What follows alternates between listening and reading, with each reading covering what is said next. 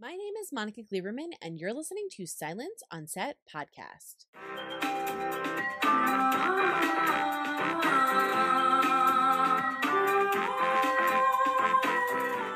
On today's podcast, we're talking to more cast members from the marvelous Miss Maisel. The show starts in the late 1950s, and Miriam Midge Maisel has everything she's ever wanted the perfect husband, two kids, and an elegant apartment on New York's Upper West Side. Her seemingly perfect life takes a surprising turn when she discovers a hidden talent she didn't previously know she had stand up comedy. This revelation changes her life forever as she begins a journey that takes her from her comfortable life on the Upper West Side through to cafes, nightclubs, and all over downtown New York City as she makes her way through the city's comedy industry on a path that could ultimately lead to her spot on the Tonight Show couch. So, as we say goodbye to our beloved characters, we had to catch up with two in particular. So, first up is Joel Johnstone, who plays Archie Cleary, to talk about his experience being on the show and what it was like filming on that very last day. So, here is Joel Johnstone. So I want to start off first of all with Archie.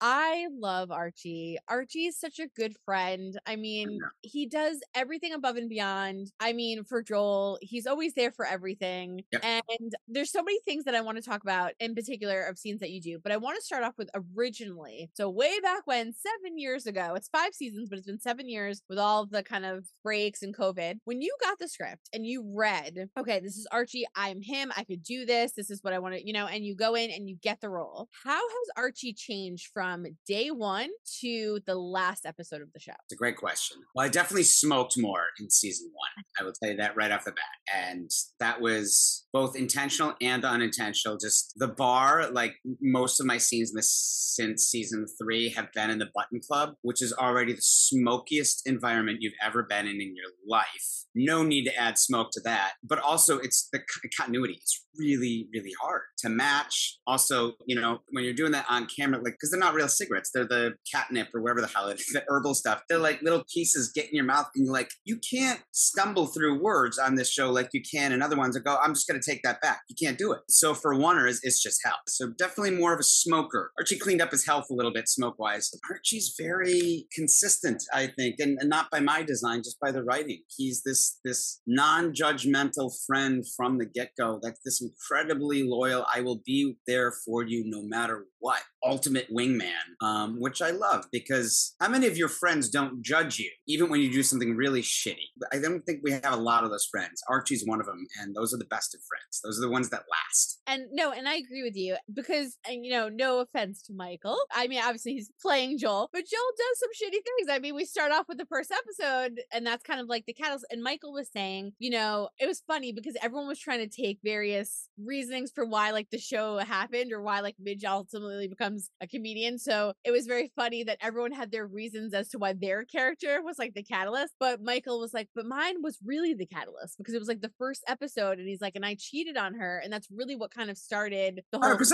She doesn't go to the gaslight if he hadn't cheated. Right. And Yeah. so like we, we were kind of like joking about that. And I said, everyone's trying to fight you for that spot. But he was like, no, no, no, like I swear, but that's because of me. I'm on I'm on Team Joel all the way. I agree with Michael on that. It's very valid because nothing would have happened, I think, without him. But what I find interesting is I like that you mentioned about the non-judgmental thing because all of the stuff that Joel does and the decisions that he makes over a period of time are not necessarily the smartest decisions. And sometimes they leaned a little bit on Archie, where I got like nervous because I was like, oh no, like, are you gonna like start making bad decisions? or, you know, like because he sees this guy that's like single and out in town and hooking up with all these girls and like doing, you know, various things. But instead, what really shined throughout the seasons was the friendship between the Yeah. two of them and was the fact that there was like you said no judgment and it was all how can we help each other? And a lot of times i think they show like on television shows that men usually support men right? But what they don't show on tv shows what they show on this show is a lot of times on this show men are supporting women. And when joel supports midge archie supports joel and supports midge. What was those scenes like whenever you know specifically i guess we could talk about like with the button club when there's scenes where she comes in and she kind of takes over the stage and chaos is ensuing and Archie's running around. He never goes, no, no, no, she shouldn't be up there. He never says, no, no, no, like a woman shouldn't be doing comedy. There's none of that. It's all supportive and it's all supporting a woman. And whether or not that's because he's friends with Joel or because that's what Archie believes, it still comes across of Archie supporting a woman in a time period where that wasn't common and in a time period where right now, unfortunately, doesn't seem that common. So for you, how does that feel playing a character that is so strong in those convictions and so open to support a woman that's a comedian? I made a choice kind of from the pilot that if you're paying attention to Archie, I hope resonates somewhere along five seasons, but just that that I admire the hell out of Midge. And that I think there's an element of this character that for me is my father who was the most artistic soul I've ever met, but buried himself in the business world. But I think if he were here and if he were being honest, he would say, I wanted to be some sort of, a, I think he wanted to be a writer. And, you know, just especially in the 1950s, men didn't do that. I'm speaking in the most broad terms, but men just, you know, they they went into business. They put on the suit, they, you know, and it was a very patriarchal expectation. And I think he fell into that trap. But in the pilot, when I'm in the gaslight, I I say a few things, very fast lines, but just really loving everything about this. And Amy kind of, I never talked to Amy about this, but she just sprinkled in, like we go into the music shop where he hears the recording in season one, and I pick up a like ukulele. And I'm like, hey, maybe we should do, maybe we should be in a band. And I love that he is moonlighting as a comedian in the pilot. And I keep saying, Joel Maisel, King of Comedy, what about that? And I, I think I love the idea of diving into the arts. But for Archie, that was just too scary. So I'm going to bury myself in the business, but I'm really going to live vicariously through anybody who does take that plunge. Midge is the only one that actually does it. And I've always made the choice that when she's on set, I have nothing but admiration and respect for that. Even though I feel torn, this is my best friend's ex. Obviously, there's tension there, but man, I wish I were you in some alternative universe. And then, you know, it's very interesting too, because I was talking about how a lot of times when there's two characters that are married and get divorced, you kind of never know where the families are going to go, right? You never know if you're going to see both sets of parents. You don't know if you're going to see the friends. That's real life. They have some friends who divorce, right. and it's like you always pick sides. It's really awkward. I know. It's like super awkward. You don't know what to do. And it was interesting because Kevin and Caroline said, you know, that they thought it was so nice that it was so different that not only did Joel and Midge not give up on each other, but that the families didn't give up on one another either, and that included their friends for Archie, he never is like aggressive towards her. He's never mad at her. And it kind of fits never. what you're saying, which was like admiration for her. But he's like supportive of her all the time. And then there's a couple of lines that you say over the years, which is like, Are you sure like you want to be with this girl? Like maybe you want to go back to be with her. Like, you know, and there's a lot of like pushing because you really do kind of support her in the things that she's doing. So was it fun for you to have the family entities kind of stay together, you know, with one family being a little more like scientifically and quiet and one family being more a little loud and outgoing, but the comedy of all of it, of them kind of crossing over, but having that family stay together and be together for all five seasons and to have Archie as a best friend be there for all five seasons. You know, through throughout the five seasons, seasons, I also got it's a dream to work with every person on this set. But Marin and Tony are not necessarily my storyline, and I got to be with them when I was with Imogene for her baby shower, and I got to be with Kevin and Caroline when they're with Joel. I mean, it was a dream to work with all of them. So yes, I'm glad that I was torn between those two. And I also, you know, I forgot to mention as well, I have to um, also walk the tightrope of not rubbing my wife the wrong way because I think Imogene does definitely judge Joel.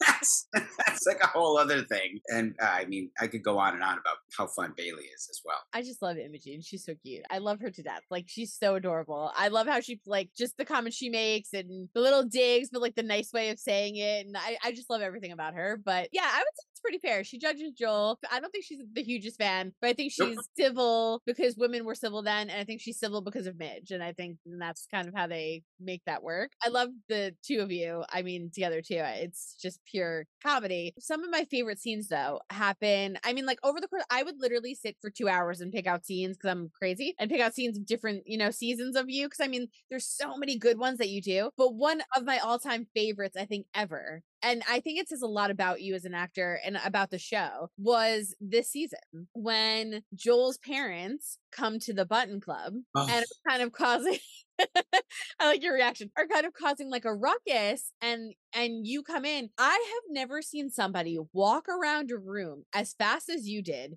talking as fast as you did, and then going into the back and being like, I need you. I need you to come out. We have a problem. And then and like and Joel's like, listen, I'm on the phone. What? I'm busy. And you're like, no, no, no you need to see this and like and then he comes out and the two of you race around this room a mile a minute which is like how the show goes but it's very impressive to Yeah. see like the one shot of the camera following you guys literally going from table to table to table to table and the pure panic on Yeah. your character's face uh thinking like the club is over we're gonna have old people and we're gonna have like parents coming in and like they're gonna be playing bridge and so i laughed so hard in that scene so i wanted to ask you filming that i can only imagine how many pages that was but filming that and getting that down how do that? Because you hit every single funny moment every spot where you're supposed to be like and i know there's a million people involved and i know it's a lot of writing and things like that but there's a lot of of acting you that makes that happen and to watch you i mean like and like i said the sheer panic i was panicking for you like i'm like literally i'm like biting my nails i'm going oh my gosh i feel terrible for him and he's always trying to fix things you know so and he's just like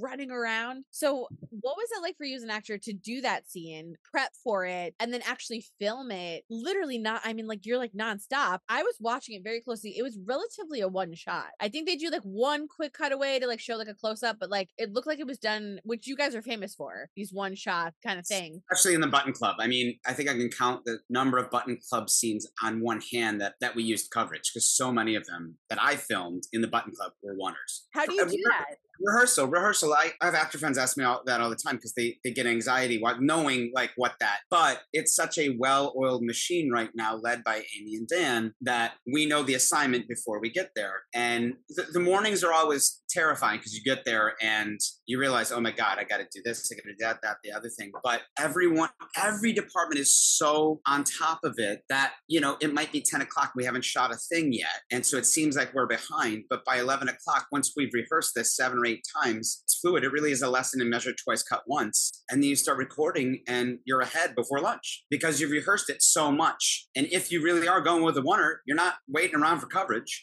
It's not just artistically brilliant it's economical as well. But in terms specifically of that scene i laughed out loud when i read it and i laughed even harder in between takes because kevin and caroline i couldn't there were jokes that i didn't even see on the page that they hit or came up with something they're both just such geniuses and watching them and getting just to be a fly on the wall in that scene was one of the biggest treats of season five for me I was actually when I was watching it, I was trying to watch you and, and Michael's face, but they lit it so dark because I was like, they have to be laughing because it Oh. was like so funny. But the way that they lit it, you couldn't see anything. So if you guys were la- like caught laughing on camera, we didn't see it, but it was just hilarious. So I'm like, how did they get through this scene? I mean, it was just such a good scene. It was just so smart and so well done. It also reminded me of the scene even when you guys first decided to do the Button Club and you find that door and you're like, where does this door lead? Right? And like you head down there, and of course, only poor Archie and Joel would find a place that has like this whole underground thing going on. What was so funny is neither of you come upstairs and go, We need to go. Both of you were just like, We're just not gonna go back down there.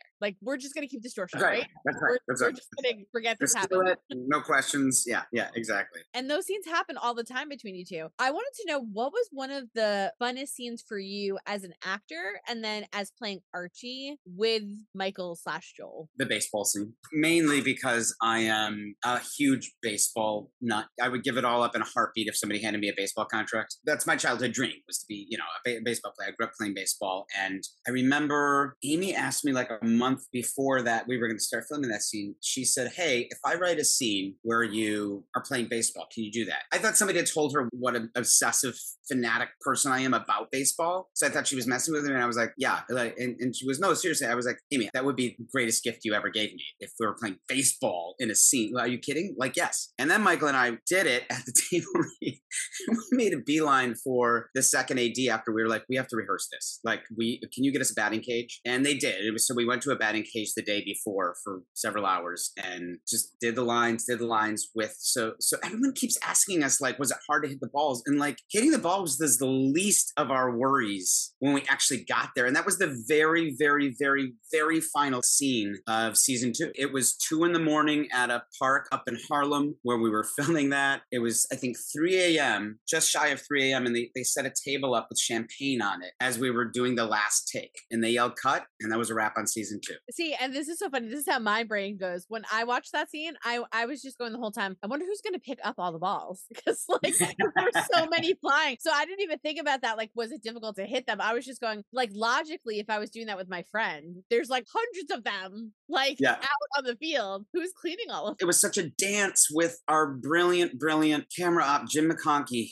who is just our camera department is second to none. And Jim McConkey was doing the cameras that day, and he, he does so many of the oneers. And they had to put a plexiglass shield in front of him, otherwise we were going to kill him because we don't know where the balls are going to go. And then we realized even the balls are hitting that thing way too hard. So when the wonder came in front of us, when he was directly in front of us, there were two buckets. The bucket on the left were Nerf balls. The bucket on the right were hard balls. And we tried to use the hard balls as much as possible. But like, but when Jim is in front of you, use the Nerf balls. So for no reason, if you watch it, sometimes we're reaching the left one, sometimes we're reaching the right one. If you pay attention, left is the Nerf. Those were the hard parts, not the hitting the balls. The hitting the balls were, you know, just lobbing you there and, and, and hitting, you know, but like trying to remember, okay, he's in front of us, eight billion things at once, not to mention all of the lines. But once we got it, it was the most fun I've ever had. now that you're, you're like saying that out loud, like the amount of stuff to have to memorize, yeah. And like as you see him moving, you're like, okay, reach from the other bucket. Okay, he passed us, reach the other bucket, hit this, move that, stay in my line, look at him. Like, yeah. So I could see that being a little difficult. You gotta you gotta spin a lot of plates on this show. But I every day welcome the challenge and it was the most rewarding work I've ever done. So as we head into, you know, season five, and we talked a little bit about, you know, the button club, one of my favorite scenes of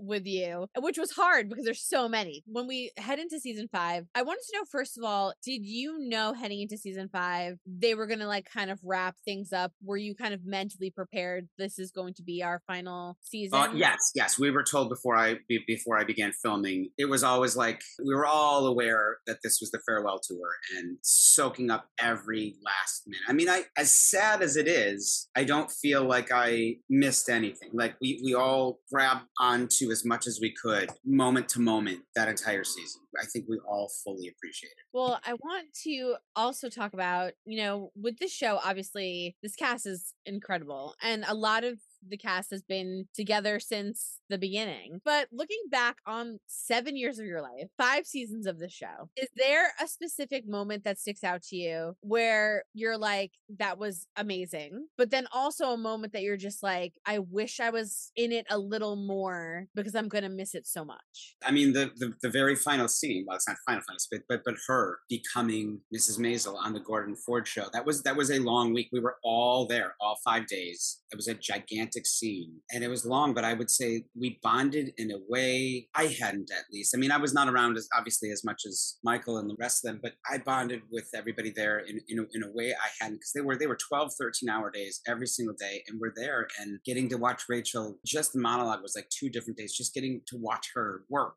and kind of getting everybody's it was therapy for all of us and just hearing everybody just emote about how much we're going to miss this and finding the comfort in everybody's misery of having to leave was cathartic. And so i kind of even though that was a long week wish that could go on and on. Because so rarely were all of us in the same room. There's so many storylines on this show especially you know most of my days were michael and i. But getting the whole gang together like that and getting to bond in that way was irreplaceable to me and i will hang on to that forever So to talk about that scene, I had brought that up with everybody that this was one of the first times that, you know, if some people were not on Midge's side, her parents, um, in terms of doing comedy and things like that, this was the first time where I so first of all, I'll back up a little bit. When she finds out she's gonna be on the show, I started crying. My natural reaction was just crying because I was so happy, like, you know, that this was happening for her. And although we see flash forwards and we know she becomes, and I was kind of comparing her to like a Lucille Ball, like legend, like kind of Yes. becomes this big legend, you know, you're seeing pieces of it. And some of it I was confused because I'm going, oh, she's not really talking to her kids. Like, that's kind of sad. And she's flying in helicopters. And like, there's things that I was like, mm, that doesn't seem like her. But then Amy and Dan have such a great way of making it make sense. So it makes sense after she does that and the stuff that we see after the fact. But to go to that scene in particular, when she's on the, she's to find out she's to be on the show, I start crying. And then they bring all of you guys, and it was the first time her parents, which I felt like that would have been my parents have always like, you know,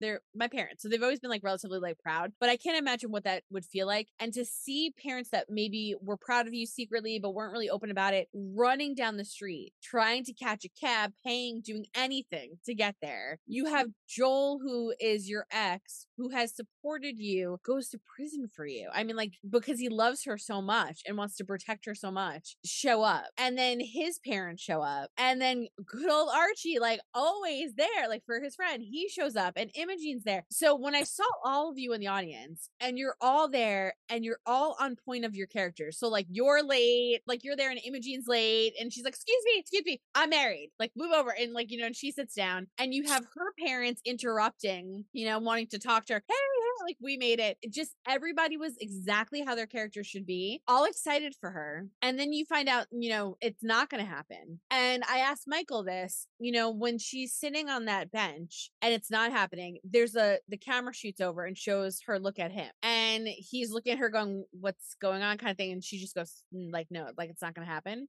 And he makes a face. And I almost thought like Michael was going to get up, like, you know, Joel was going to get up, but he doesn't say anything. And in that moment, when she's like, they're on a commercial, they go to commercial early, they're deciding what to do, and she's is standing there. And this is what I want to ask you about with everyone in the audience, all of you guys, and all of you for the first time, whether personalities are so different, are all on the same page. You were all there to support this woman and are so excited for her. And you have no idea what's really going on other than Joel. And they cut early for four minutes and she looks at that microphone and then looks at Susie. And it's kind of like, we're going to either be fucked, like this is a horrible decision, or this is going to go well. What do we do? And when Susie says, you know, like tits up or whatever, and like, you know, and to do it, now I'm like really hysterically crying. And she stands in front of the mic and does it. What was really great about it was they show the audience so we see you guys, but you guys fade and it gets black and it's very focused on her. So I wanted to ask you, and you kind of mentioned it a little bit, but I want to ask you first of all what it felt like in terms of having everyone on the same page. Because although the show is funny and everyone kind of has like their things going on, I don't think there's been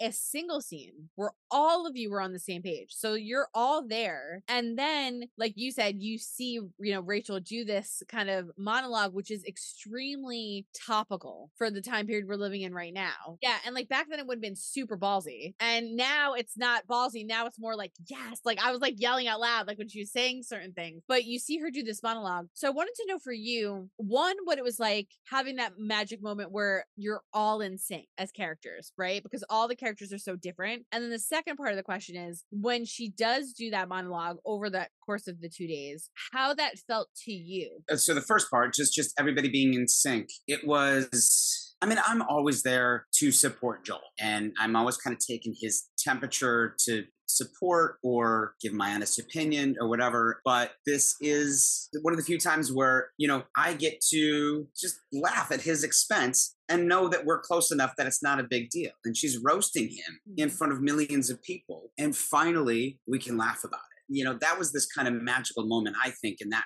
relationship and that's that was my takeaway and a really you know beautiful part of of that friendship even though it's it's unspoken it's just the tiniest of flashes because that's what a real friend did you can offend them and both laugh it off and only be better friends for it. The second part, Rachel is is one of the most disgustingly talented people I've ever met in my life, and it's astounding every time I get to see her work. And I didn't get to watch her work in person nearly enough on this show. And I remember I took a, a lot of pictures of her stepping off into the sides in between takes, getting ready. The main day was like a day and a half of her doing the, that monologue. I don't know how many times she did it, and how and every time it was different, and every time it was from the gut and it, it, was incredible. It was absolutely incredible. So behind the scenes i kind of and, and, i'm going to send him to her as we get closer to the finale. I'm sure a million people have pictures of her but i want to add to it and if she wants any of them for a keepsake good. But i'm going to post some because that was really a gift just to watch her work at that level for 12 14 15 hours. The thing that i find amazing with actors is like you guys do it hours and hours and hours or you, even the one shot you're doing four hours of rehearsal whatever it is but when we see it it literally looks like you just did it once like you just like came out and just naturally and that's like the skill of an actor like that you guys have this ability to do that and it's so impressive to make it feel like it's the first time and anytime like you and Joel have a, a conversation or anytime you see like I always like just feel bad anytime you see Archie stressing or coming up with an idea or wanting to expand the club right? And oh my gosh that scene too. I mean you had I was hysterical when you guys were in the church or like you know talking to nuns and you were and Archie's like freaking out that he doesn't want to be there. I mean it just killed me and it's so funny but it feels like you're just doing it for the first time. It doesn't feel like it's rehearsed or there's anything. So when I see something like that monologue happen and it kind of gets dark or whatever and then you see everybody and you hear everybody laughing it was just such a beautiful moment for me as a viewer so to hear how great it was for you as an actor and that we match is i think even more special it was that special filming. This show is it's so many wonderful things, but at the heart of it, nothing was better than doing the work. It felt like play every time. You it never, never felt like work. It felt like everyone was just excited to make this better and better and better.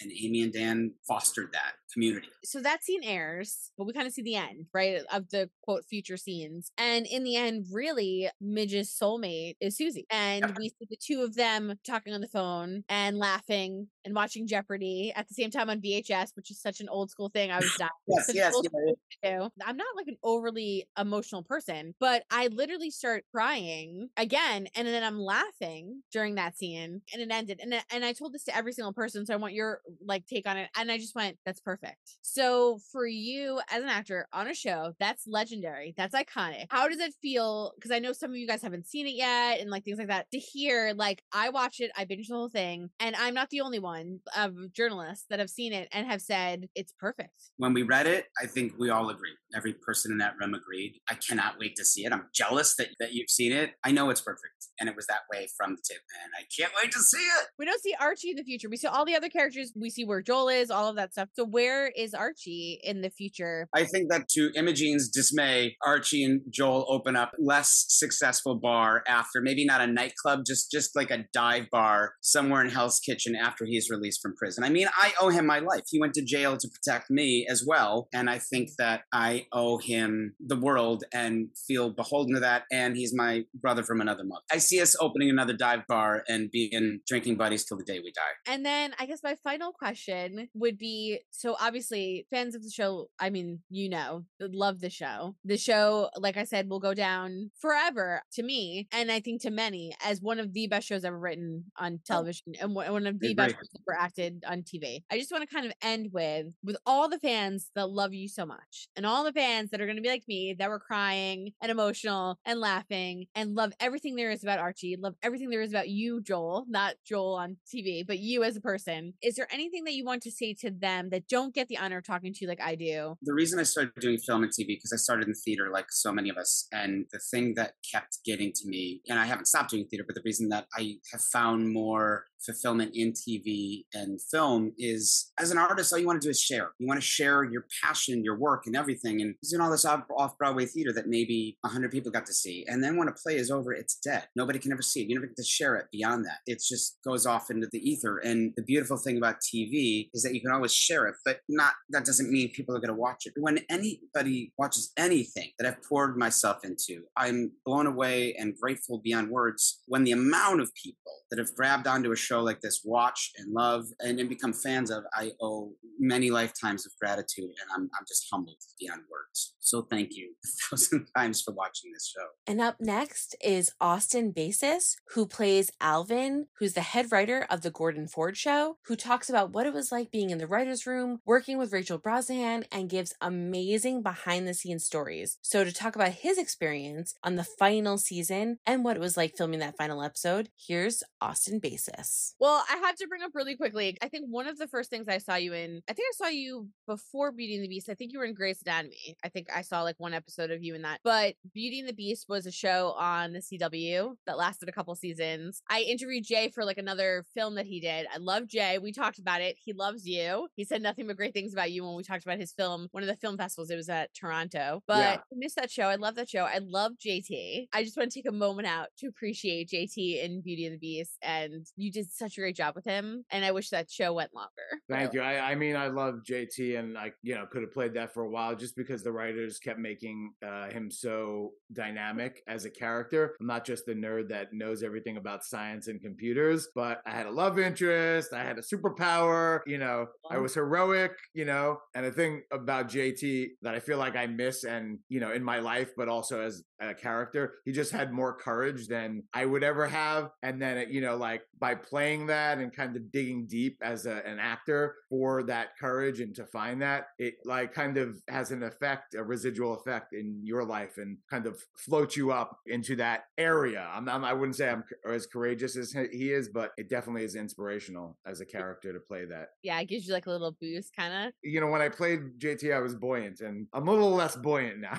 You should still be buoyant because you have been in a million shows including the most recent you did reasonable doubt which is like yeah. a show everyone in the world's talking about because it's like amazing. And I love yeah. that all the actors are coming on and like doing it. So you're in one of the episodes. You're so good in that show. And the show. Want to hear a crazy story? Yeah, of course. I love crazy uh, stories. Your, your little interview, little scoop. I was supposed to be a recurring character, and the episode that they had me back was the fourth episode. It was another board meeting uh, with the the partners with Emayatzy's character Jax, and I had some awesome lines in that, and they were trying to find it in the schedule. They they had to reschedule it a couple times, and they finally found the day to schedule it and it was the week I got the marvelous Mrs. Maisel, and it was the same day I started work on the marvelous Mrs. Maisel. Was supposed to be my second episode of Reasonable Doubt. Luckily, it just got picked up for a second season, so maybe you'll see Leland again somewhere. Oh my god, that would be fantastic! But oh my, what are the odds of that? That's crazy. It's crazy. Okay, so like, let's get into it. I want to get into Maisel. First, want to know what it was like. You're joining the cast in its final season, right? So, what was that like? Because I feel like it's intimidating enough. I feel like you might be semi used to it because you've done like, you know, one episodes, like oneers, like on various shows where you're coming in and there's a fully established cast and you're like,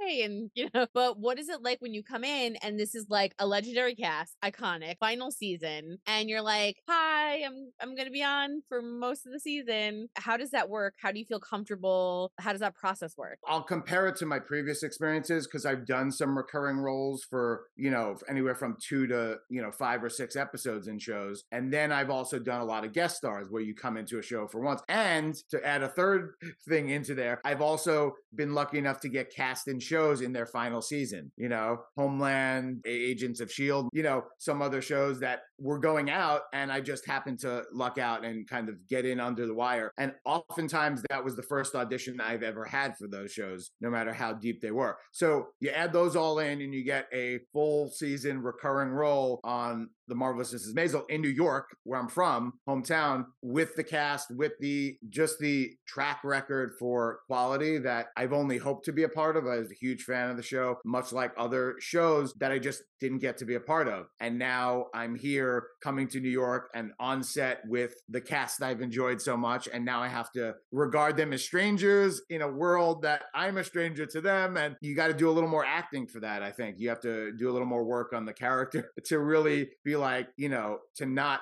know Midge when she walks in the room. And it helped just getting to know Rachel because all these people in the room I had to get to know quick because they were guys that I worked with, you know. So, and I think I'll have to give credit to Rachel for and Dan because he directed that first episode we were in to really treating us and making us feel at home and making us feel like we were part of the cast now. That it wasn't like, oh, we're showing up, we don't know how many episodes. We didn't know at that time that it was going to be eight of the nine episodes, but we just felt, you know, at home and Rachel was is so down to earth in addition to being as talented as she is and as award nominated and award winning as she is, that really, you know, she still, you know, comes at at the work and comes at the craft and the collaboration with a full heart and a you know a kind of youthful spirit in the sense because you know all of us writers are in our 40s well one of them wasn't but and she's like you know 10 15 years younger than us and she's like running the show i mean she is the number one on the show, and she like been doing it for five or six seasons since her mid twenties, and it was just she's kind of like you know a unicorn in a way. So talk to me about Alvin. So when we meet him, you know, it's very interesting because you're in a, a certain time period, I think, where women are like severely disregarded, which, you know, Yes. kind of coming back around somehow. I don't know why, but they seem to be like relatively disregarded. So when she walks into this room, of course, the writer's room is all men. So basically, you write for the Gordon Ford show. If anyone, like, I mean, at this point, everyone's seen it, but you write for the Gordon Ford show. You're the main writer. There's Yeah. a room full of men. She gets kind of thrusted in there, ultimately with her hope of being on the show, but she gets thrusted in there to be funny and to write jokes. And she's relatively disregarded for a majority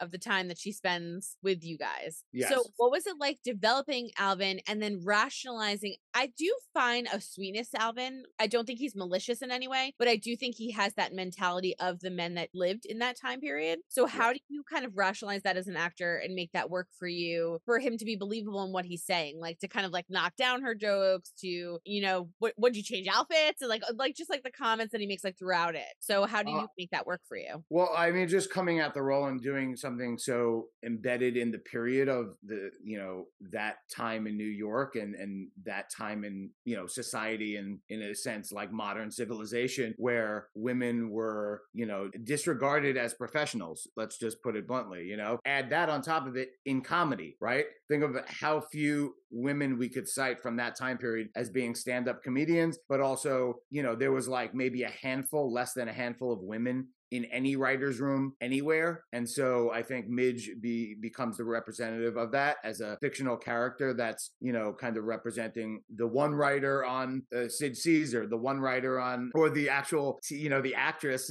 that played the writer on uh, the Dick Van Dyke show. So I was looking and kind of like trying to get a sense of, you know, who the head writer would be and who the head writer was for those shows. For the Sid Caesar show of shows, which Alvin worked on, it was this guy Mel Tolkin. So I feel like as a younger writer, you know, looking to a head writer, that was his model, right? And then working with a guy like Carl Reiner, and then at the same time, it's never really mentioned in our series, even though other shows are. Uh, you know, Carl Reiner was head writing and writing all of the episodes pretty much for the Dick Van Dyke show, in addition to being an actor on it. But, you know, Alvin had worked with those guys, but he also like got this job and has had this job for a couple years of being the head writer of a late night talk show. And I thought that it was important for him to be serious about the comedy, you know, that comedy is king in the room. So when, for example, a woman comes in to pitch jokes, that if she has a funny joke and if the joke is good, then that is the most important thing. You're going to be harder on her because she has to earn her stripes. She's a rookie, a mm-hmm. newbie. You know, she needs a little hazing in the sense that her joke has to be really good to get in the show, you know? But the other guys are a little more upfront and, uh, you know, kind of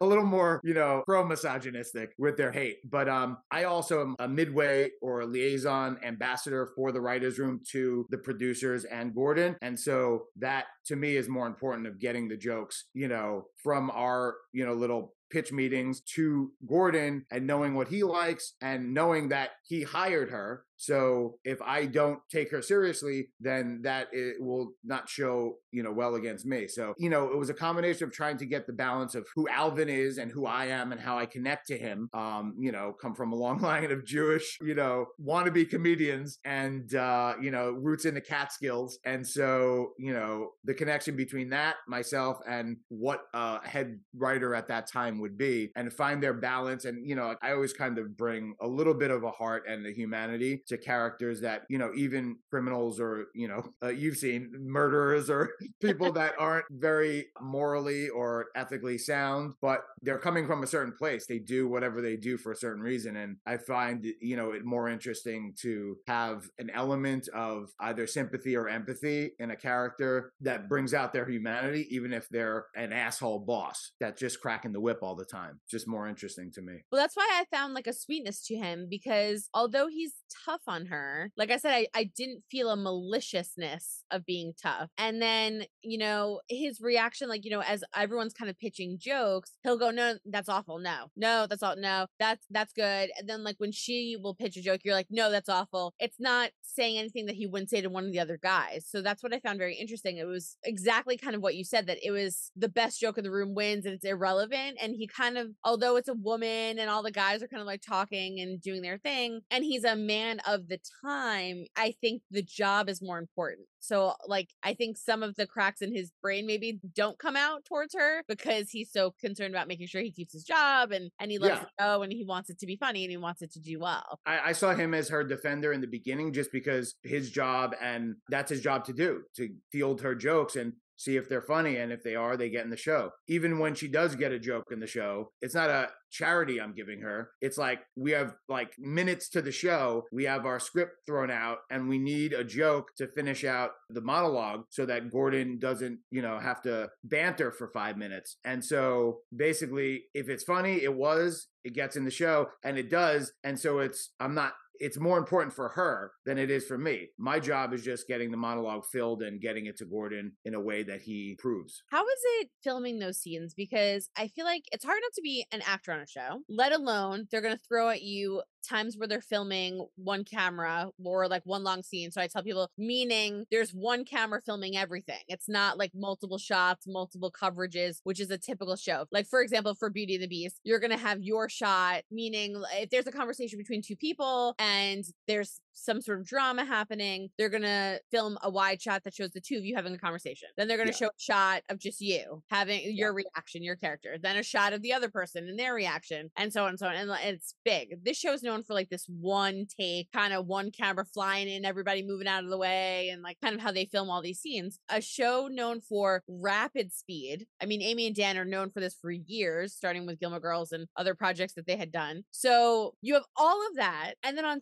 top of that, you have to be funny. And, you know, and being funny, like sometimes I tell people, like, you know, because people always, there's this misnomer, I think. I think it's breaking a little bit, but there's this misnomer that drama is harder. I don't think one's harder than the other, but I do think that they're both hard. And I think for some reason people think, oh, well, comedy's just so easy. And, you know, you just say your joke. And, but I'm like, no, but there's so much to it. Like the timing and the way you say it and the tone and when do you come in and when do you, like, you know, there's just so much to it. So now you have to be funny on top of all of that. So you get this job and you're super excited, right? And like you come in and it's like all, like all of these things. But then when you get a script and it's thrown at you and there's a million things you guys are saying in this room and you have all of these different aspects going on, how did you do that? Because that whole process seems very daunting to me. Well, luckily, the first scenes we shot were on Rockefeller Center. That was the first Mm. things that, and we got to bond. And, you know, it wasn't intentional that we were shooting those first. It just Rockefeller Center was closing the ice rink at a certain point in the season. And so we had to do it before they melted the ice. And so, You got, so you uh, guys got to do the fun drunk skating first. Yeah, fun drunk skating, no real lines. We got like a sheet of possible lines we could say throughout the thing, and you see some of those in there. But for the most part, we're, you know, supporting the background of the celebration of the cast and crew or the the writers and the crew people on the Gordon Ford show. And that's all we knew. We were celebrating. You know, like we didn't really know what the deal was. We got seven pages of that script and we just did it. And then we went into the first episode, first table read that we auditioned for. And the audition, to be honest, was mainly all of our scenes. So it was like five five scenes for the first audition, then the callback was eight scenes. And so big audition and the eight scenes were like on a Zoom with Amy and Dan. And so like I had to be super ready and like already kind of on the rhythm of their shows and their, you know, luckily I, I was a fan. So I know how people talk. I, you know, I think the episode I watched just to make sure I was at the right clip and the right pace was that episode where Susie and Midge are pitching all the different products on the radio and because she was she couldn't work in any of the clubs so there it's a very fast pace like do, do, do, almost like a jazz rhythm thing them going on the subway going to this studio going to this gig her you know all the stuff that they did that whole sequence was you know maybe 15 minutes of nonstop talking fast paced you know rhythm music. And so I kind of got a sense of how they were going to do it and I knew going in I think that probably helped me get the role. But once I was there I also knew that I was running the room. So I had to be the one that yo we're going too slow. Like I didn't I wasn't going to say yo we're going too slow but I had to say you know I had to pick up the pace and I had to be like come on let's let's do this you know and even so even with that Dan and Amy you know when Dan was directing those episodes he would be like all right let's go a little like I think they used to say mazel it up, just meaning like get it faster and get it, you know, punchier. And so, yeah, like I felt when we got those directions, I was the one that had to enforce that, you know, because I was the one uh, in charge. But they, as you see in that first episode we're in, there's an arc of like urgency of needing the scripts and, and how it goes. And so I had to be on that pace. And the most difficult thing is to be at that pace, but be really relaxed and not, you know, super, uh,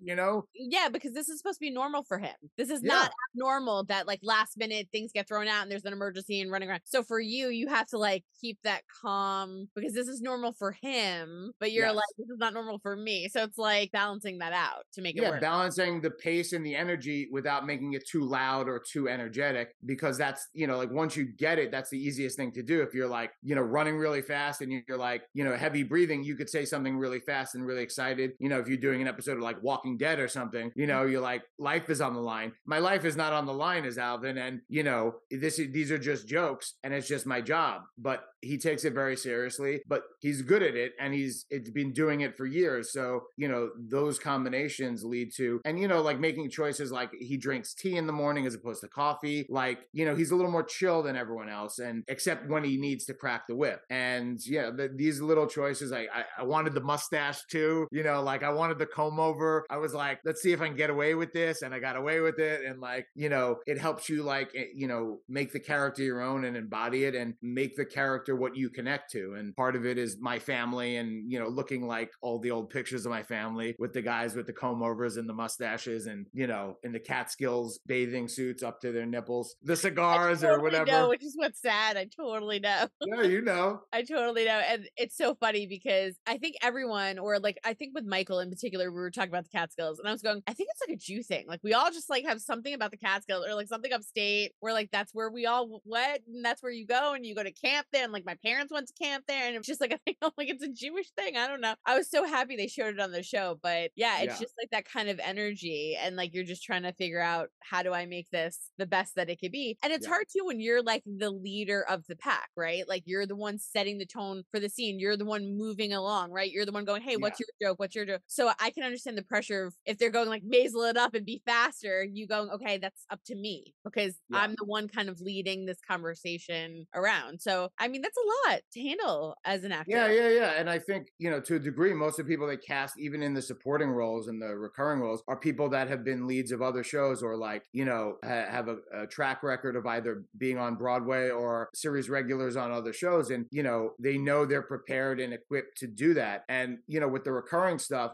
to kind of combine and go back to what you were saying, like, you never know what the arc is sometimes with a recurring. They don't tell you ahead of time. And so there's no contract. So you don't know how many episodes in particular, other than word of mouth. And so all you have to do is trust in your choices as the character and trust in the writing and the writers in the lines that they give you. And since we're not improvising, thankfully, like we're just giving, we're giving the lyrics, as it were, and there's going to be a music, a musical track that they give this this show, and that it has already, so you kind of know um, what song you're singing. I, I think it's that trust, and it, you know that only comes with really great writing and writing that has it already those comic beats and that comic rhythm. So it's just a matter of trusting it and saying it and being grounded in your character and in the reality of guy in the position that Alvin was in. You know, doing that job. So it's interesting because I've asked people this, and this has come up before about music. So for you, did you lean on music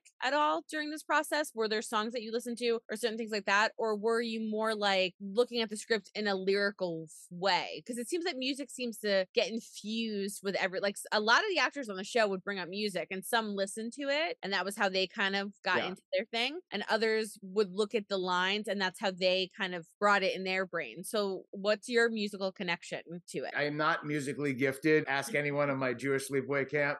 When I played the character that could put over a song and make people laugh, but wasn't really going to hit the high notes. But I think to a degree, I feel like the musicality is more in line with how the writing is. And so, like, for example, like Shakespeare is something called iambic pentameter, where it's da da da da da da da da da. And if you talk normally, most of what we say as you know modern day Americans is going to sound in that same iambic pentameter. So when you're trying to make it musical, you're going against the natural rhythm of it. So when you talk about music versus dialogue, there is a musicality to the music, but it's not the normal idea of music that most people have. Like I've played some characters over the course of the pandemic in the past maybe three to five years where I was saying like I've almost played a character in every decade of the 20th century, which is awesome, but it's also like jumping between those times. You got to figure out like musically listening to what the music was in that era. So like I was on that show Winning Time and I'm like, what what songs were in 1979, you know, when this this scene takes place and to listen to like the top 10, you know, just to get an idea of like what the vibe is going to be. Um I've listened to some classical music. I finally put in a classical music station on my car just to kind of like I can't listen to modern music going to do something in the 1930s or 40s, you know? And I think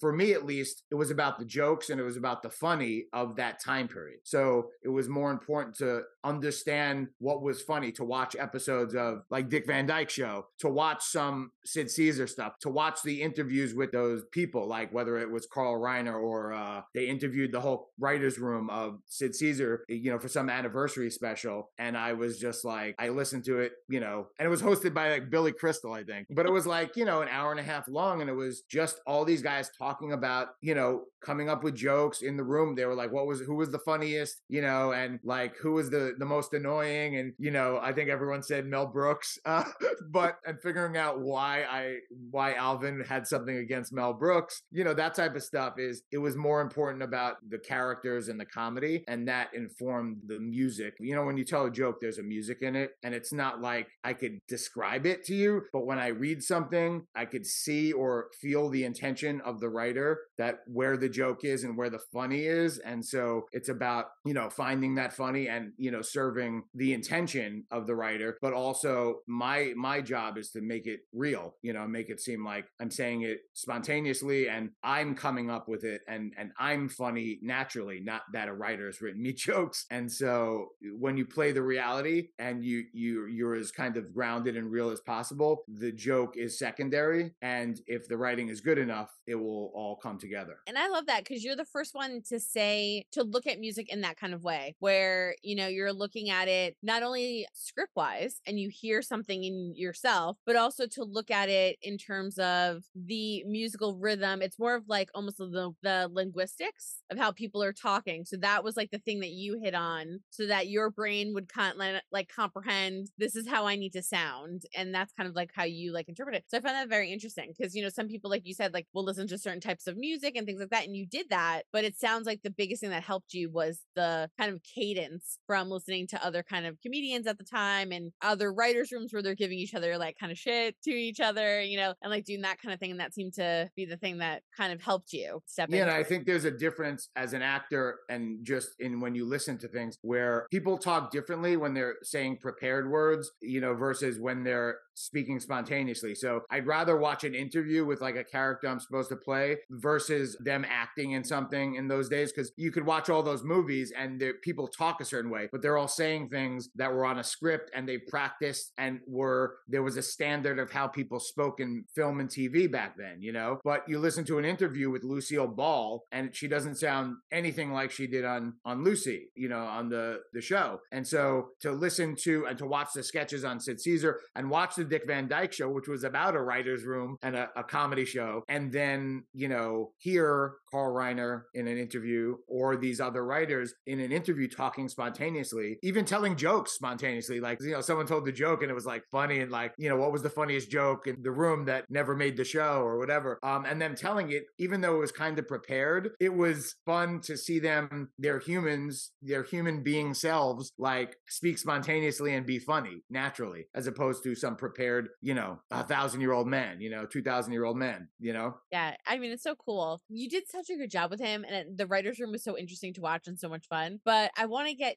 to obviously the pivotal moment, which is yes, she gets a joke in, which is like really exciting until the joke kind of doesn't do as well. And he flubs the joke. I laughed out loud when she like makes this loud sound during a live because you know anyone hit that's ever been to any live taping knows you have to be like pin quiet. So when she makes this Yeah. loud noise, like ah, you know, like and everyone looks at her, and I love when all of you guys, all of the writers together, kind of like take a step away, like we didn't do it, like it's not us. It was just so funny, like the whole kind of relationship that all of you guys had together. But what I really loved was the transition that happens over a period of time, which is when ultimately, you know, you guys kind of sort of become friends. Some of the guys in the room start respecting her a little bit more because she doesn't give up. She's like that annoying kind of she she's not gonna let you get one on her. So she doesn't give up and she keeps fighting. And then ultimately she gets told she's going to be on the show. And while there's a couple of jokes about like how come I've never been on the show and I should be on the show, there was a lot of support from the writers' room. And you know, so you see this huge shift over a period of time of respect for her because she is funny and there's a, a lot for her. So when she gets that call and she goes, you guys are all there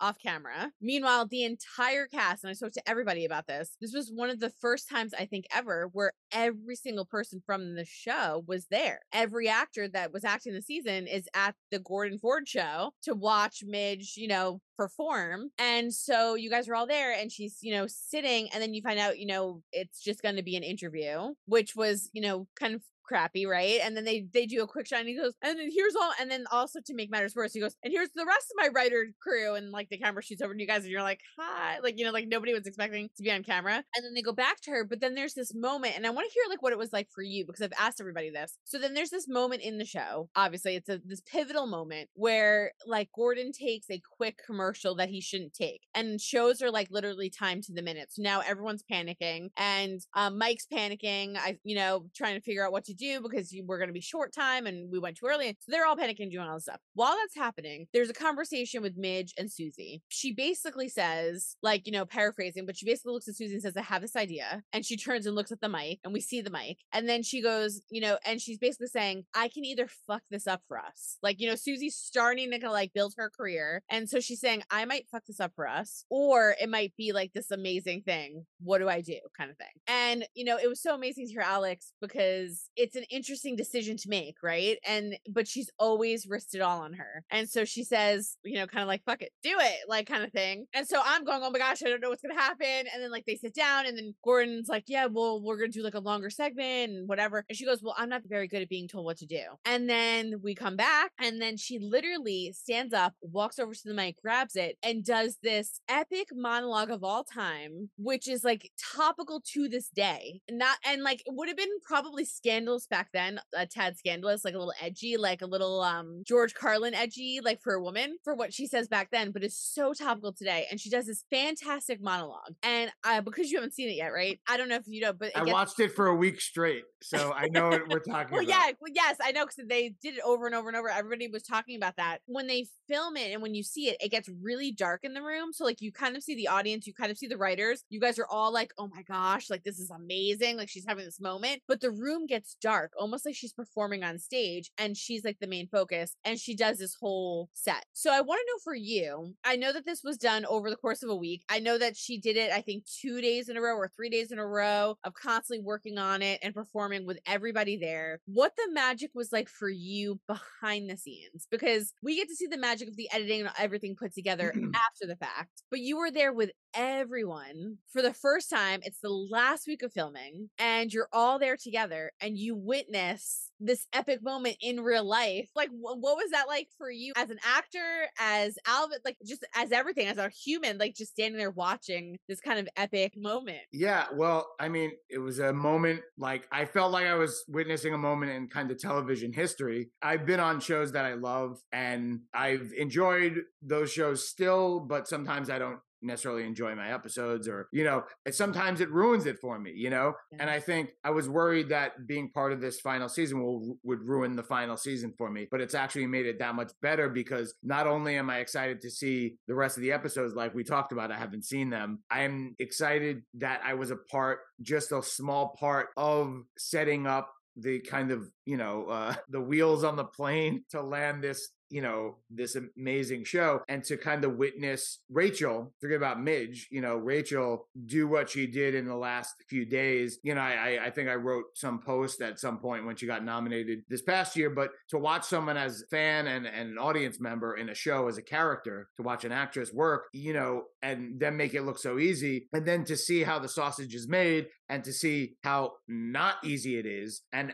on the script how many pages that monologue was and to see her do it and nail it and nuance it over and over and over. And amy is usually amy sherman palladino is usually a person that will not settle for less than perfect especially when we're doing those oneer shots you know? But to see her going over and over it was a combination of her not wanting it to end and she admitted it. She's like i just don't want it to end. The last day of shooting was like 14 or 15 hours. I mean it ended at like three in the morning or something it was crazy And, you know, that middle part of the week when, you know, Rachel was doing the stand, you know, the last stand up bit was just a, you know, like you're trying to be in character, but there is an awe inspiring aspect of it. And especially talk about, I'll tell you a little moment, but that moment where they go around in and the lights change, that was an actual practical light change. It wow. wasn't a special effect. You know, they may have enhanced it in, in the final product, but it's, you know, a one steady cam guy going around and around for this long ass speech. And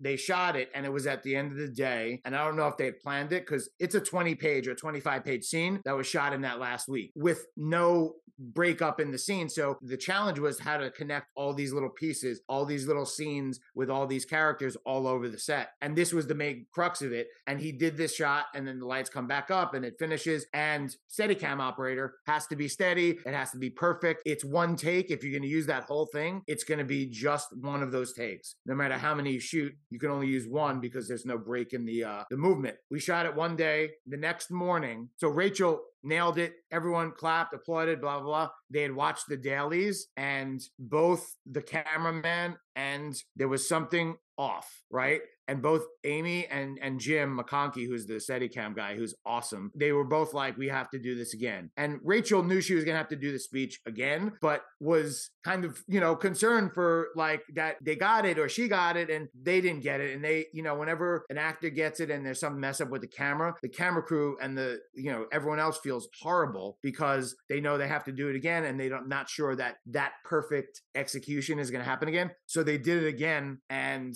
he's the guy watching it. He's the guy filming it. And he did the take. And at the very end of the take, you know, like Amy's like, we got it. And he like knew that may have been the last Steadicam shot he did for the series. And he'd been doing it since the beginning. He just broke into tears. And it was just to kind of capture in, an, in a moment what the show was like and what the energy was like in that room that week. It was just a long goodbye and homage. It was a last hurrah for all the cast. And, you know, Amy calls him a conk, you know. So she was like, "Ladies and gentlemen, Jim McConkey," and he McConk, and then you know, like then she got Ray, he got Rachel crying, and she's like, "I'm not supposed to cry yet," you know, like I'm gonna mess up my makeup. But it was like such a sweet moment, and kind of just to witness that, I I felt a part of it, but also an observer because of you know my newness to this experience. Um, but cast and crew top to bottom were just so warm and amazing to kind of see them, you know, be rewarded by doing it, not by winning awards or anything like that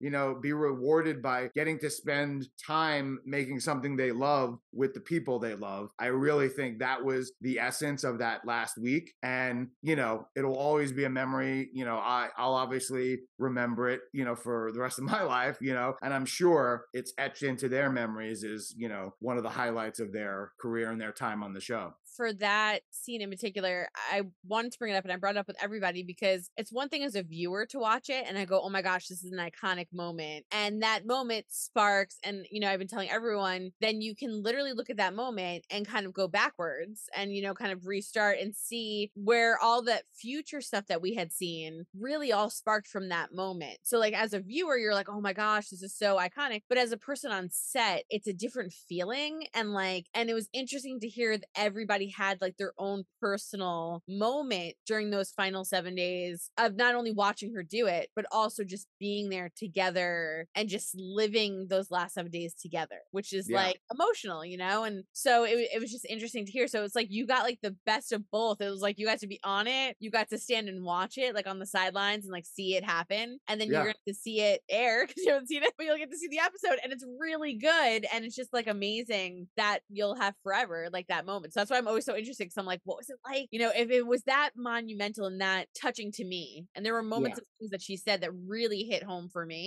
I don't know what that would have felt like standing there. Like just seeing it. So it's just cool to hear, you know, your experience of what it was like, you know, just being yeah there. and i think you know as kind of an extra part of that scene not an extra or background but it's like we're supporting making that scene what it turns out to be you know everyone being there is adding to the energy that an audience watching it feels when they watch it. But to be in that position as rachel was to be ending the show that launched her amazing career that will continue and have to do five or six i don't know i think it was like a six page monologue you know is daunting. It's just like you know to be there and not really have any lines and just have to try to stay in character there's one challenge with that of not letting the awe of the moment as an actor being part of this thing you know not sweep you away from what the character is supposed to be experiencing but to try to use it in a sense which i think amy and dan did a good job of because it is the culmination of all these things in the series and the culmination of this season, you know, for all the characters that were there and even us. To see someone, even a woman, break the rules and kill on a show was, at least for my character, it was, I could use the awe that I was experiencing as Austin to be proud as Alvin of someone that is a young comedian finding their big break right in front of me, even if it was breaking the rules. Because at a certain point, we didn't care about that. It was that this is comic gold, and we're we're getting to watch it. And as Alvin specifically, you know, maybe I don't know how the other writers felt, but as Alvin specifically, because I was the head writer, being part of cultivating that and and being proud of someone, you know, that I'm like a bird that's now flying high, you know, that's out of the nest and now, uh, you know, soaring over the, in the sky in the clouds, you know, and so uh, that was a dual experience. And again, to give credit to Rachel to do that, sustain that energy and that emotion and that intention for three days, the better part of three days, and do it for the other reverse angles as well. You know, she's not being filmed the whole time. All the other scenes are watching her. You got to go through the audience and get everyone to respond and, you know, to have an audience in background there the whole week, just sitting in the audience and genuinely cheering. Like, eh, you know, I saw, you know, in ADR, I saw some clips and I'm like, it, of that very last moment, thank you and good night. And I'm like, I don't think that's as loud as people were. I, it was louder in the room. I think they had to tone it down because, you know, I think people were like juiced and adrenaline flowing with the energy. And then those last takes where she, you know, the actual last takes of the week, I don't know if people told you, but were when she gets invited to the couch and she sits and they do that stuff. And the last applause where they kind of go around, everyone's in their, you know, like street clothes, you know, even the background. The only two people that are still kind of dressed are Reed and Rachel, and everyone kind of clapping and applauding. And, you know, I'm wearing like a sweater or something, and they're still acting. You know, we're done with our jobs, you know, like they're still acting and they're still like, you know, closing out this great show. It's, it was so many things, but, you know, it was definitely a, a memory that will definitely last until the next great memory. I'm so jealous of you. I have two really quick questions. I want to Okay. ask first of all, when you mentioned the couch, I was just gonna say that was such a big moment when I was watching it, and then when Gordon goes, and I had asked Reed about that, about him accepting her finally and kind of going like this and bring her to the couch because all comedians know when you got to the couch, like on Letterman or something, that was like you made it. That he wanted to sit and talk with you. So like I I just love that whole scene. I love all of that stuff together. But then we were talking about this, which was basically after this pivotal moment, and you know we had seen all these flash forwards, and she's kind of distant with her family, her kids. You know, obviously her and Joel are still close because Joel did a lot of things for her and kind of went to prison for her, basically. But what I found the most interesting, basically, the fact that we see her at the very end alone. You know, I compared her as well to like a, a Lucille Ball situation where she's this huge legend, she's so well known, and it shows the sacrifice that she gave because she's alone. I mean, like she's in a mansion walking around alone. And yeah. ultimately, what ends up being kind of her soulmate, because she even jokes when we see her in the future or like current day, whatever you want to call it, older, she had made jokes about like being married multiple times and like, you know, all of those things. So she's single, alone yeah. in this huge house, but her soulmate is Susie because that very last scene is the two of them putting in a VHS of Jeopardy so that they would both watch it at the same time. And the two of them using good old fashioned phones, not the cell phones that they have that are available, good old fashioned landline, both on speaker, cursing how you would see them like 40 years earlier, making fun of each other and laughing. And so I ended with laughing and crying. And like the credits came on, and I just went, that was perfect. So for you, I wanted to ask you, you brought up like a good point where you were saying about her monologue that a lot of the stuff that she says in the monologue is sort of what became her brand and kind of how she ended up. It's what she seemed to want. So I don't think she's unhappy that she's alone necessarily. Um, and that her schedule's so booked and like, you know, and her life kind of soul, like, you know, partner is Susie. I think that's what she was looking to do. But you brought such an interesting parallel. So I want to bring it up really quick about the monologue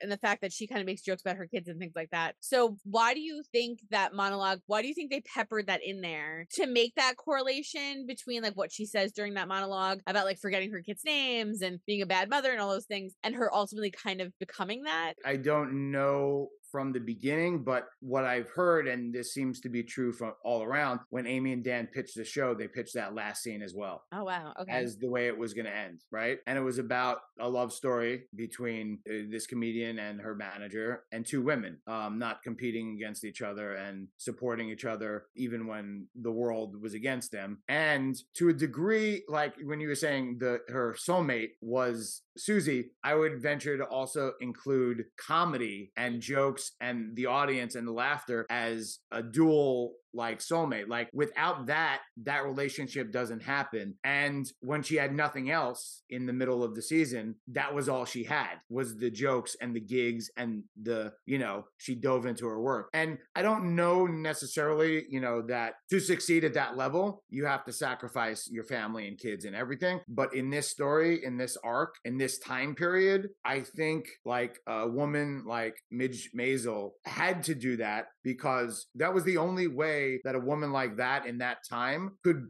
do what she did, what she did, not what every woman did. You could work a nine to five job and make a lot of money for your family and then come home and cook dinner, like kind of satisfy both worlds and stereotype of what women were supposed to be doing then. But I feel like almost like it's a fictitious character, but it's a forerunner of you needed women like that that were willing to sacrifice their families in a sense of like not having the mother daughter, mother son relationship or a husband to do something like that and, and kind of pave the way for other women to be able to have their families and have a, a life and also a career at the same time. I think a lot of what the series is is women bucking the system and you know breaking the stereotypes but also depending on each other and not fighting each other to get to the top. That was part of I think what Amy and Dan seem to be telling here, like the story and the moral of the story of, you know, two women could work together to be that successful. You know, they don't have to, one, you know, doesn't have to be less or more successful than the other and take a,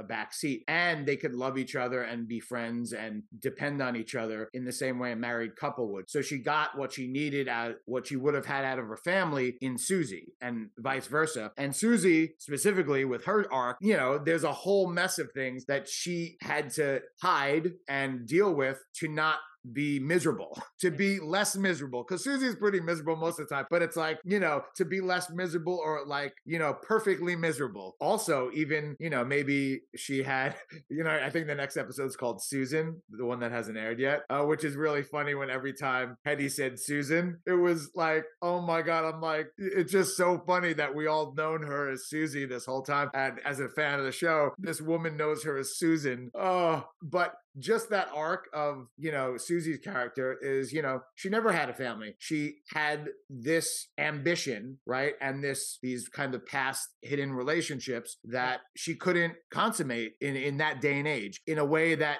would have made her happy. Who knows if she's had any future relationships in that course of time, but the main, like, most important relationship she's ever had in her life, and both of them were with each other. And I think that sums up, you know, what the series is and what, you know, that message is is. And I feel like that's what people love about the series is their dynamic together. And to see that as the series winds down and fades to black, that these two are still happy and in love and supporting each other, even thousands of miles away. So I want to end with a two part question, Okay. which is one, we don't see you in the future. So I want to know where Alvin is in the future, where you think he would be. And then the second part of the question is basically, you know, what is your takeaway of working on the show? And is there anything that you want to say to fans that are just obsessed with the show? And they're, I mean, I'd already like love the whole writer's room and, the, and everything going on. Well, I think, you know, to start with, uh, I think Alvin is, you know, he has a wife, but he's married to his job. He didn't smoke. He didn't like, you know, he had one drink at the end of every show. Uh, maybe that one night he got a little crazy on Rockefeller Center. But for the most part, he's the, you know, he's the responsible adult that takes comedy seriously. And with the success of the show, he would evolve into a producer and, you know, who knows, maybe he he did work for Johnny Carson when Johnny Carson, because it was like the overlap of when Johnny Carson started doing the Tonight Show and started in late night. So I do feel like he'd be doing the same thing. He may have, you know, kind of been a head writer on a sketch show similar to your show of shows, the Sid Sid Caesar thing. And what's really funny is like we always joked, but I'm not joking. You've talked about how a lot of these issues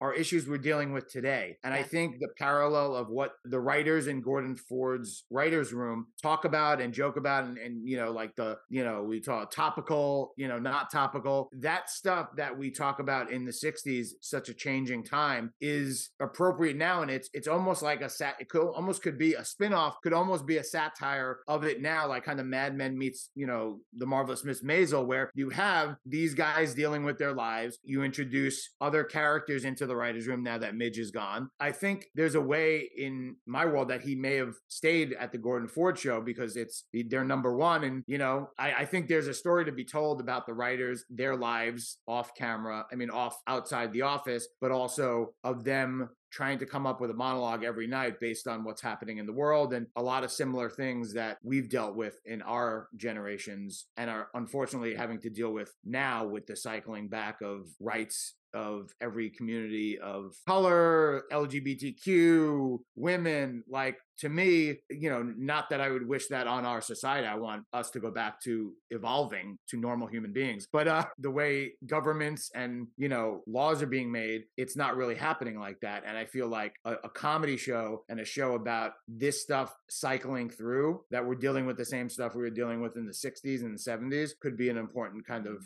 you know, reflection of how far we haven't come. Um, well, in case you haven't noticed from the previous answer, that first question about what Alvin's doing now is like, I want to still be doing. I still want to play Alvin. I feel like we've only scratched the surface, even of the other writers, you know? I don't know. It's such a, a gold mine of issues and also just storylines that I would like to see. Yeah, like I leaving the show and, and being part of the show was just, you know, so far a highlight of my career, if not the highlight. And to be part of a show that I, I love so much is, you know, kind of goes into my message to the fans is like, I hope you enjoy the season as much as I think you will, but also as much as the work I know that went into it. And it's just such an epic season of television and the ambition alone that Amy and Dan set out with is I think worthy of recognition unto itself. But the fact that they're actually executing it so far and and through the end and they're actually succeeding at what they set out to do um, I think is I'm just honored to be a part of that and also to be the part that I was. My time with this role felt like my career of seeing opportunities seizing those opportunities and you know because I didn't get the audition I didn't get submitted on this. I submitted myself because I helped someone audition in, you know, the New York area. And I was like reading the other roles. I was reading Alvin and I'm like, this is like me doing Neil Simon in college. I feel like this is natural. This is like, I grew up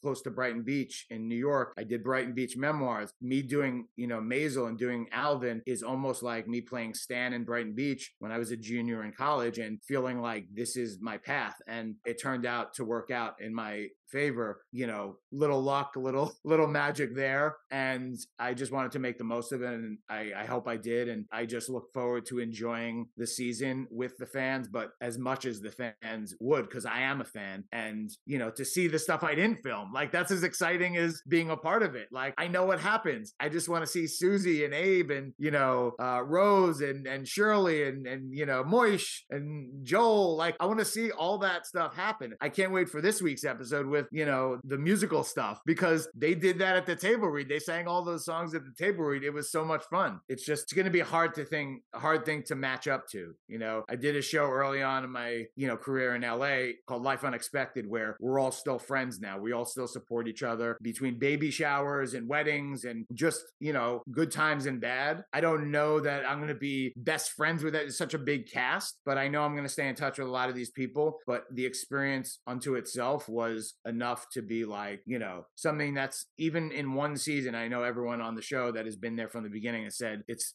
unmatched. And they like, I know Alex is like, I don't know how I'm going to ever do anything like this ever again. But I think that's good because, you know, shouldn't always have that. It, it would be great if you did, but it just makes the moments you get to experience like this a little more special when it's not always like this, you know? Sometimes it's just a job, but uh, when you get to enjoy it and, and make the connections and meet all the people that I've met and work with in front of and behind the camera, I feel very honored and privileged to be a part of it and to watch it with everyone else. Hope you guys enjoyed listening to Austin and Joel talk about what it was like on their last week of filming, what it was like filming season five, and of course, their overall experience, and how much we're really all going to miss the family and the love of the marvelous Miss Maisel. The marvelous Miss Maisel returns to Prime Video on Friday, April 14th, with three episode premiere. New episodes will air weekly on Fridays until the series finale on May 26th. So make sure you catch all of the episodes as they're airing and don't miss that finale, trust me, on May 26th. Don't forget to hit the subscribe button so you're updated on all of our latest podcasts and head over to our YouTube channel, hit subscribe so you're updated on all of our video content.